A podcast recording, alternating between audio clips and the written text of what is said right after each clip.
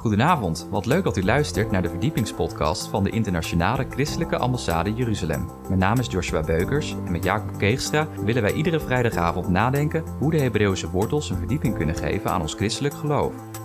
In deze 25e aflevering gaan wij het hebben over Jethro, Mozes' schoonvader, een priester in Midjan. Die hoorde wat God voor Mozes en voor zijn volk Israël had gedaan, uit Exodus 18. Wij wensen u veel luisterplezier. Mensen, shalom. Het is goed om hier weer te zijn. Nou weet ik niet wat het eerste is. Kip of ei. Dat ik hier mag zijn als er een mooie bijbeltekst is. Of wanneer er een mooie bijbeltekst is, dat ik hier mag komen. Zeg het maar. Mensen, het is weer een geweldig gedeelte. Hè? Dat eerste gedeelte uit Exodus 18 met de titel Jethro. Dan is het dus een schoonvader van Mozes die aan Mozes uitlegt: jongen, beetje praktisch mag ook wel. Wat Mozes dacht in alle geestelijkheid, hij was de man aangewezen, noem maar op. En weet u direct de toepassing ook voor ons als gemeente? Laat nog niet uh, Gerard en Joop en Paul uh, alles hier moeten doen. Maar iedereen pakt zijn taak op. En het belangrijkste is misschien niet om hier achter het katheter te staan. De mensen achter de knoppen hebben een veel grotere macht. Ja, als de preek niks is, uh, zetten ze een ander die bandje op. Dus ja. Jongens, iedereen heeft. Kijk. Kijk. Ik bedoel nou. Nou, dat was uh, de prediking. Helemaal goed. Nou, dan uh, enige toespijs nog. Je hebt weer geluk. Mensen, in het koninkrijk van God, hoogheid 10% is, laten we zeggen, religieus professioneel bezig. Als voorganger, als zendeling, als weet ik het wie, hè, al die christelijke organisaties, open doors, noem alles maar op. Hooguit 10%. Betekent dat de andere 90% niks doet in het koninkrijk van God? Daar gaat hoofdstuk 19 over. Over het koninkrijk van God. Exodus 19 staat, hebben we gelezen, God gaat die slaven een identiteit geven. Dat je een koninkrijk en tot priesters bent geroepen. Eigendom voor de Heer. En weet u, we hadden het net over Mozes. Maar Mozes was geen koning. Hoe wordt Mozes in de Bijbel genoemd? De knecht van God. Even voordat we bij Mozes aankomen, het verhaal begint natuurlijk al iets eerder. Bij Leg, Lega, bij Abraham, de vader van alle gelovigen. Abraham geloofde God. En dat geloof van Abraham in God werd Abraham tot gerechtigheid. Oké. Dus de basis van de schrift is geloof in God. Amen of amen? Ik geef u geen keus, want de Bijbel geeft ons geen keus. Maar wacht even. Abraham wordt de vriend van God genoemd.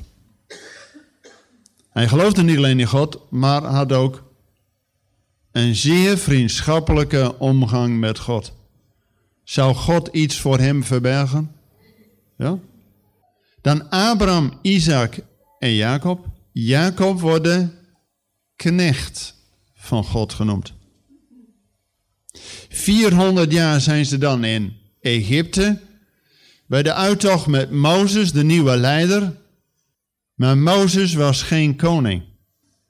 Mozes wordt de knecht Gods genoemd. Wie is koning? Oké. Dat vergeten wij wel eens. Als we met de zegen spreuken, en dat trof me ook vanochtend weer. Baruch Adonai Eloheinu Melech Haolam. Dus wie is de Melech Haolam? God zelf. Ja? Je mag hem ook vader noemen, maar hij is ook koning. Ja? In het verhaal van de Bijbel wordt Elia, de profeet, wordt de man Gods genoemd. Later, of die tijd, heb je David. David was een man naar Gods hart. En hoe wordt Yeshua genoemd? De zoon van God. Mensen, die namen, die titels dragen ze niet voor niks. Want bij het koninkrijk van God draait het om de koning. En wie is de koning? God. En het volk is de zichtbare representant van God hier op aarde. En dus 400 jaar na Abraham wordt het volk van Israël, krijgen ze een koninklijke bestemming. Ze zijn het eigendom van God. En God zegt, heel de aarde is van mij. Dus alles is toch van God. En toch spreekt God steeds met twee woorden. Israël en de volken. Maar God, God gaat Israël tot een koninkrijk van priesters maken. Waarvoor? Wat heeft het nou voor zin? Wat heeft dat voor nut? Altijd in de Bijbel, altijd vragen, waarom? Net als kleine kinderen gewoon doorvragen. Waarom? Om, wat doet de priester? We weten het allemaal, maar zeg het even, dan weet ik het misschien ook. Drie dingen. Bekering om reiniging, heiliging en vooral ook een stuk onderwijs. De priesters deden maar twee weken per jaar dienst in de tempel en de rest van het jaar hadden ze vakantie. Nee, gaven ze onderwijs. We zullen hierin zien dat het iedere keer gaat om een stuk heiliging en een stuk onderwijs. We hebben net dat gedeelte gelezen uit Jesaja 6. De roeping van Jesaja dat hij in het ambt van profeet wordt gesteld. En dan begint het met, ja het begint trouwens in het sterfjaar van koning Uzia. Wat betekent Uzia? U kent vast in Israël hebben ze een Uzi. Zo'n geweer, hè? Mijn kracht.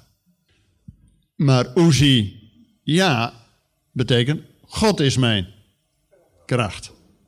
Mooi nagaan. Die koning heeft 50 jaar op de troon gezeten.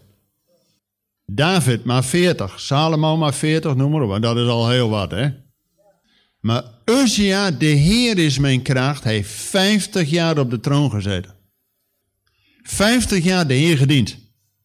En met het jubeljaar, 50 jaar, dacht hij, nou, nou heb ik 50 jaar de Heer gediend, nou wil ik graag zelf de Heer een offer geven. En dan zeggen de hoge priesters en de, priesters, ho, ho, ho, ho, ho, ho, ho, dat komt u niet toe. U bent koning, stop ermee. Maar hij wil het toch. En God slaat hem met melaatsheid. Hij is twee jaar buiten de poort. En dan in het sterfjaar, dan gebeurt er iets nieuws. En de roeping van Jezaja begint met heiliging. Kadosh. Dus ook voordat iemand in de bediening staat, God is heilig. En wil ons heiligen. Wat wil dat zeggen? Dat we een heilig boontje zijn? Nee, apart zetten. Nu even terug naar Exodus 19.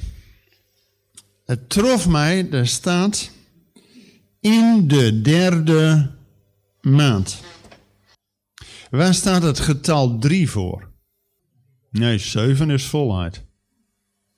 Dan heb je dus twee gehad, hè? Ja, dat lijkt zo, zo simpel. Hé, wacht even. Drie is niet alleen na drie dagen. Wat gebeurde er op de derde dag? Wat begint er nu in die derde maand? Wat begint er nu in het derde millennium na Yeshua? Hey, de schrift heeft een profetische diepgang, hè? Drie staat er niet voor niks. Hosea 6, na twee dagen zal hij ons doen oprichten, ten derde dagen weer doen herleven. Opstanding. Wauw, we leven nu in het derde millennium na Yeshua. Verwachten we nog wat of uh, houden we daarvoor gezien? Het geluid kan weer uit en... Uh, uh, Jongens, die derde dag betekent dat het volk zich moet heiligen voordat ze een openbaring van wie God is krijgt. En ze krijgen een nieuwe roeping. Van slaaf naar koningskind. En zelfs priesters. Het is een beetje vreemd vertaald tot een koninkrijk van priesters. Er staat tot koningen en tot priesters. Je kunt in het nieuwe verbond, 1 Petrus 2 vers 9 wellicht, gij echter zijt een uitverkoren geslachten, heilige natie en volk grote ten eigendom van koninklijk priesterschap. Eigenlijk staat daar gewoon tot koningen en tot priesters. Om wat te doen? Jongens, we hebben een roeping om iets te doen, hè? Om de grote daden te verkondigen van hem die je uit de duisternis geroepen heeft, tot zijn wonderbaar licht. Dat is de maaltijd des Heren. Dat is aanschouwelijk onderwijs. Maar we mogen dat ook met woorden verkondigen. Maar als je het zelf niet meegemaakt hebt, heb je niks te verkondigen. Dan zit je nog in die duisternis. Ben je nog Egypte. Maar jongens, je viert Pesach zo lang totdat niet Egypte is van oh, van oh, dat is die club toen. Maar dat je zelf bevrijd bent. Ja toch? En als je dan een roeping hebt gekregen. Nou komt hij. Het volk werd bang voor God. Van, oh, die, uh, die bergen, die schudde en die beefde en die rookte en die deed van alles. En oh, oh. Mozes, ga jij maar. Ons. En dan hoofdstuk verder, hoofdstuk 20. U kent Exodus 20 als de tien woorden. Vast vaker gehoord.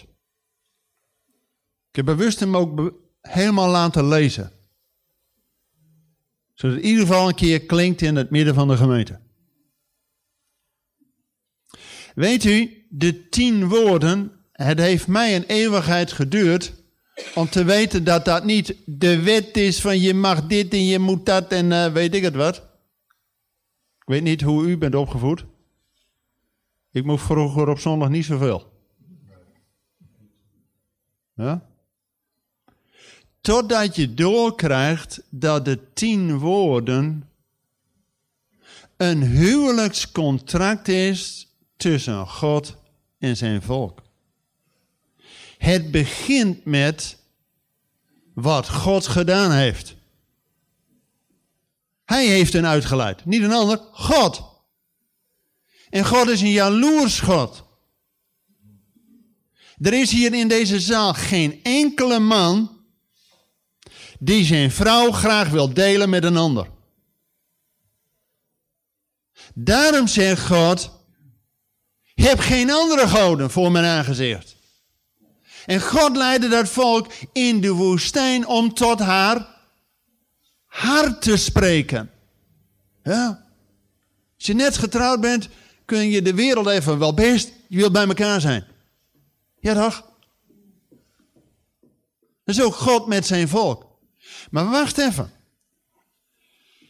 De tien woorden zijn gegeven aan een verlost volk die een roeping heeft gekregen, die het eigendom van de eeuwige is, die zelfs een gedoopte natie is. Zo. Wat zegt de schrift? Allen zijn door de zee gegaan, de Schelzee, en in de wolk gedoopt. En wat is die wolkolom die, die vuurkolom en de rots die met hem meeging? Oké. Dus het is een bevrijd volk, een gedoopt volk en een goden ten eigendom volk. Die een roeping heeft en dan pas geeft God de regels, het huwelijkscontract, de regels voor leven in het koninkrijk, in het beloofde land. En wat was later de fout van Israël? En u weet 1 Korinthe 10 vers 6. Alles over Israël is opgeschreven ons tot voorbeeld. Waarom is dat nou opgeschreven ons tot voorbeeld? Omdat Israël het middel tot een doel maakte. De tien woorden werden tot een doel. Je moest de wet houden, anders kwam je er niet. Bij God en een goed blaadje. En dat is het middel tot een doel maken. En weet u, we gaan lezen uit 1 Samuel 8, vers 6 en 7. Want daar komt de debakel. U weet, veel preken hebben de indeling van ellende, verlossing en dankbaarheid. Nou, hier is de ellende. 1 Samuel 8, vers 6. Dat gaat over Samuel. Twee weken geleden was ik in Israël op uh, een pastorsconferentie. De vice-president van Amerika, Mike Pence, was er ook. Maar hij is te laat. Wij hebben sinds 1980 al een ambassade. Maar goed, ik was op een gegeven moment ook met een excursie bij Shiloh. Waar uh, de tabernakel 369 jaar gestaan heeft. Nou, het regende daar zo keihard. Wij natuurlijk normaal gesproken vanuit Nederland bidden voor regen. Niet bij ons, maar in Israël. En dan ben je daar bij de Shiloh. Nou, je kon de bus niet uit hoor. Jongens, er kwamen stromen van. Amen. Nou, 1 Samuel 8 vers 6. Toen zeide Israël tegen Samuel, geef ons een koning om ons leiding te geven, want dit woord. Nou, eh, even, even daarvoor. Um, bij vers 5 alvast beginnen. Israël zei tegen Samuel: Zie, u bent oud geworden en uw zonen gaan niet in uw wegen. Oh meer. Stel daarom een koning over ons aan om ons leiding te geven, zoals alle volken. Toen zeiden zij: Geef ons een koning om ons leiding te geven was dit woord kwalijk in het ogen van Samuel en Samuel bad tot de Heer. En nu komt hij. Maar de Heer zei tegen Samuel, geef gehoor aan de stem van het volk en alles wat ze tegen u zeggen, want ze hebben niet u verworpen, maar mij hebben zij verworpen dat ik geen koning over hen zou zijn. Dus wie was de koning? En nou willen ze zijn als alle volkeren. Mensen, van al die koningen die Israël gehad heeft, was eigenlijk maar één die nog een beetje goed was. Hè? David. Nou deed hij ook niet alles goed, maar was wel een man naar Gods hart. De rest ging ten onder laat ik het populair zeggen, aan drank en vrouwen. En daar werd al bij Samuel tegen gewaarschuwd. Kijk uit, want ze zullen die vrouwen nemen, tot uh, weet ik wat, en hoop belasting. Nou, er is maar één, dat hele rijtje, die positief uit de bus komt, dat is David. En nou naar het nieuwe verbond. Hoe staat Yeshua hierin?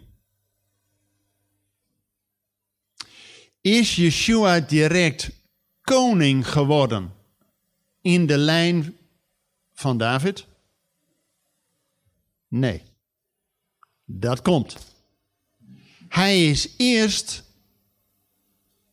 de priester. Want wat deed Yeshua? Nou, we kennen de bergreden. Kwam Yeshua om de wet af te schaffen? Nee, om de wet te vervullen. Matthäus 5. En in Matthäus 7 om ook de wet te doen. Maar wat voor verschil was er dan tussen de manier waarop Yeshua met de wet omging en laten we zeggen de Fariseërs?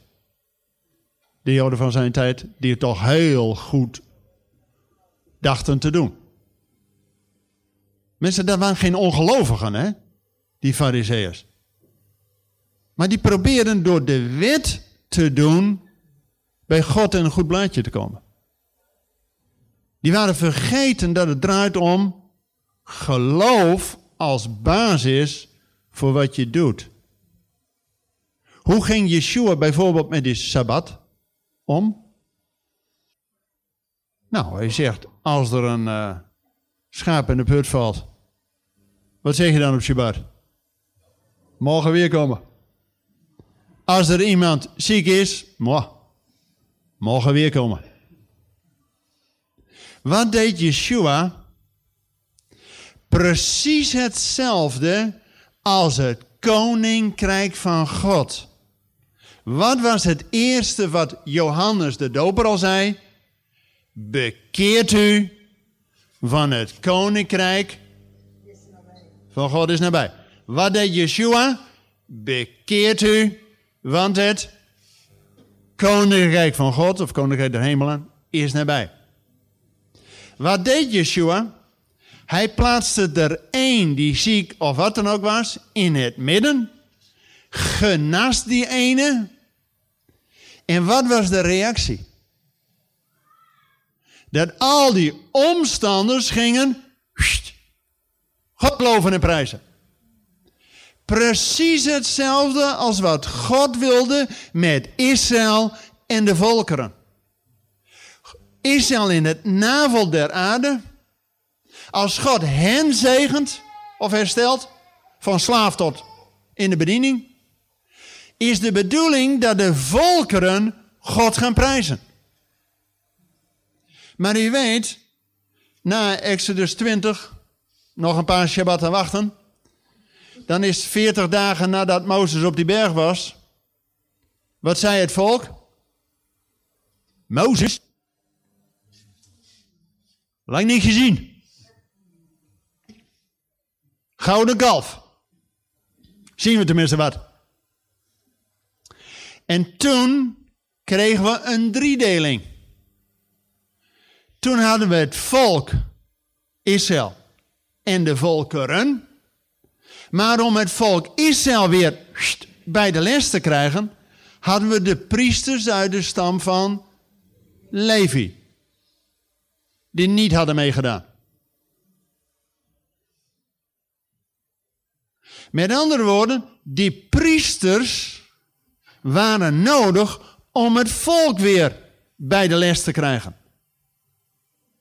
En het volk had de roeping om tot zegen te zijn voor de volkeren. Alleen daar kwam men nog niet zo hard aan toe. En wat kwam Yeshua doen? Ook eerst die kring van discipelen, Talmudim.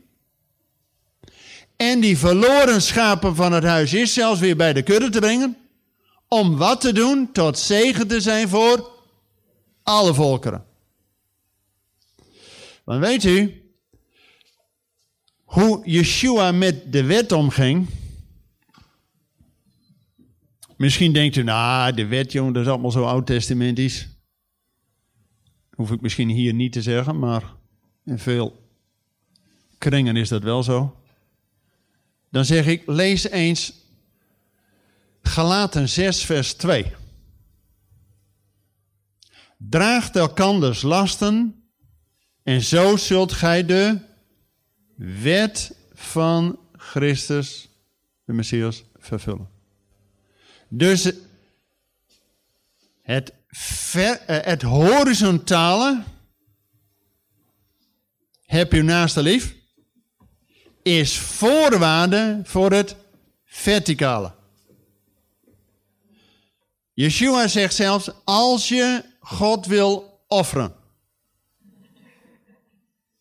En je bemerkt dat het niet goed is tussen jou en je naaste. Wat zegt Yeshua? Stop dan even. Verzoen je met je naaste. En kom dan en offer de eeuwige. Met andere woorden, het horizontale is voorwaarde voor de zegen vanuit het verticale.